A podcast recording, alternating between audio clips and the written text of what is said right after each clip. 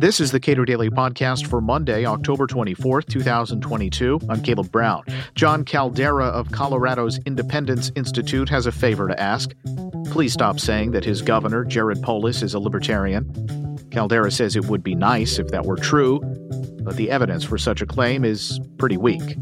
We spoke last month. You live in Colorado. I proudly live in Colorado. It's a beautiful state. Your governor, Jared Polis, is a Democrat, and he is often touted as having libertarian sympathies. Yes, he is. In fact, I've I've read that in Wall Street Journal editorial pages. I've heard it on Fox News. Reason Magazine did this wonderful um, pictorial, and it said Jared Polis wants to leave you alone. Uh, let's see, George Will thinks that Polis ought to run for president because he he's a palatable candidate who's a Democrat. All of this was kind of news to me. All right. So you say they've got it all wrong. Well, one of us has it all wrong. So either the libertarians who live in Colorado have it completely wrong, or the out of stater national editorialists have it wrong. I tend to think those of us on the ground understand this. Now, you know, certainly there are a couple things that Polis has done that you can say that's a great libertarian thing. He he now will accept taxes in Bitcoin. You know, that's spectacular. But what he doesn't say is because we've raised taxes so massively in Colorado, you can now pay those in Bitcoin. Well, that's not very libertarian. I, I think about what he's done by calling it local control. It's very clever. So he can claim to be pro tobacco, do with your body what you wish, and pro Second Amendment, and pro employers' rights to have a consensual relationship with your employees. But he signed bills that allow localities to go in one direction to ratchet upward on regulation. So you can't lower the minimum wage in your uh, city, but you can raise it. So next year, starting the beginning of the year, Denver's minimum wage will be I think it's $17.30 ish is will be the minimum wage. And so he's telling employers and employees what kind of relationships they can have. But you can pay your payroll taxes in, in Bitcoin. Gun control is rampaging through Colorado on the locality side because you can increase your gun control regulations locally, not decrease them. Tobacco products, now localities can tax on their on a different level, even ban taxing or uh, tobacco and vape products altogether, as many cities have. But yet he's he's a libertarian, and it's really frustrating to see the spin that uh, this very wealthy man has been able to get outside of Colorado. And part of what I hope to do is let people know if you want a hardcore progressive to be president, Jared Polis might well be your man. But if you think he's a libertarian or fiscally conservative, you might want to do a little due diligence. So the people who are uh, that you claim have not done their due diligence, what what are they hanging their hats on to be able to make that claim? You know how Bill Clinton had this incredible ability to kind of morph into the crowd that he's talking to?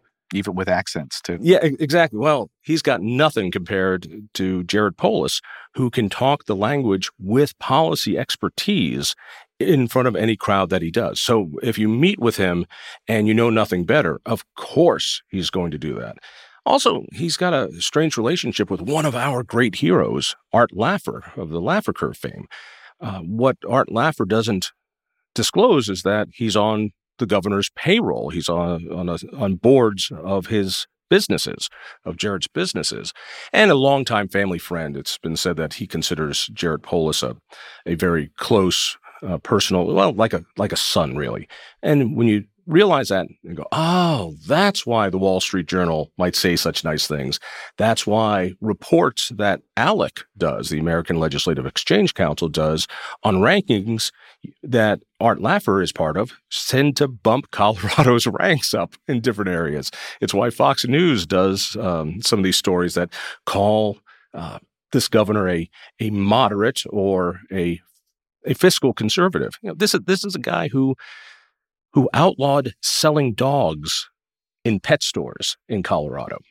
But he's a great libertarian. But you know, you should be able to pay for your dog with with uh, Bitcoin. He he was working on a bill to outlaw gas appliances so that new homes will be forced to have all electrification. So you'll have to heat your water and heat your house with electricity. You won't be able to cook on a gas stove. But yet, according to Reason Magazine, he wants to leave you alone. No, that's not leaving you alone. He signed on to the Californian air quality standards, which means, you know, Colorado and California are very different geographically, but the zero emissions mandates and the um, low emissions mandates are now putting cars out of the reach of folks in Colorado. You know, it, by the way, you might agree with all this.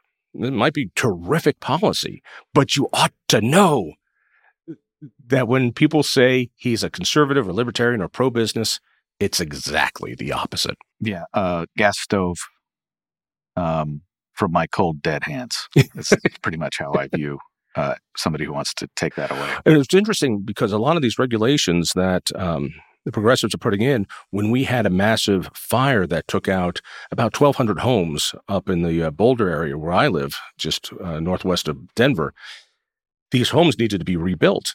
But all of a sudden, these new codes that a lot of the progressives put in said, "Oh, well, you can't have a you can't have a stove back," and they had to backtrack uh, in order to do it. It was going to make the home prices easily hundred thousand dollars more expensive. But yet, he claims that he's doing things to make it more affordable in Colorado. Well, Colorado has a taxpayer bill of rights. They have to refund tax money. Jared Polis, instead of just refunding it the way they usually do, wrote checks with a letter from him, and he's using it as a campaign promise to show, you see, we're helping you out by giving you 750 bucks without saying, which I'm legally required to give you anyway because of the Constitution. So your pitch to libertarians and more broadly free marketeers is please stop calling Jared Polis a libertarian. Not only that, for those people who have national voices, good people, you know, whether it's George Will or Nick Gillespie, the people I enjoy and like, you need to do some due diligence with somebody like this. You know, we wondered how did Obama become president and nobody really knew who he was, but he said the right stuff. Well, maybe you liked what Obama did. I did not. You're going to get it in spades with a candidate like Jared Polis. And now's not the time to be lazy do a little due diligence. Call some of the libertarians in Colorado next time you do a puff piece.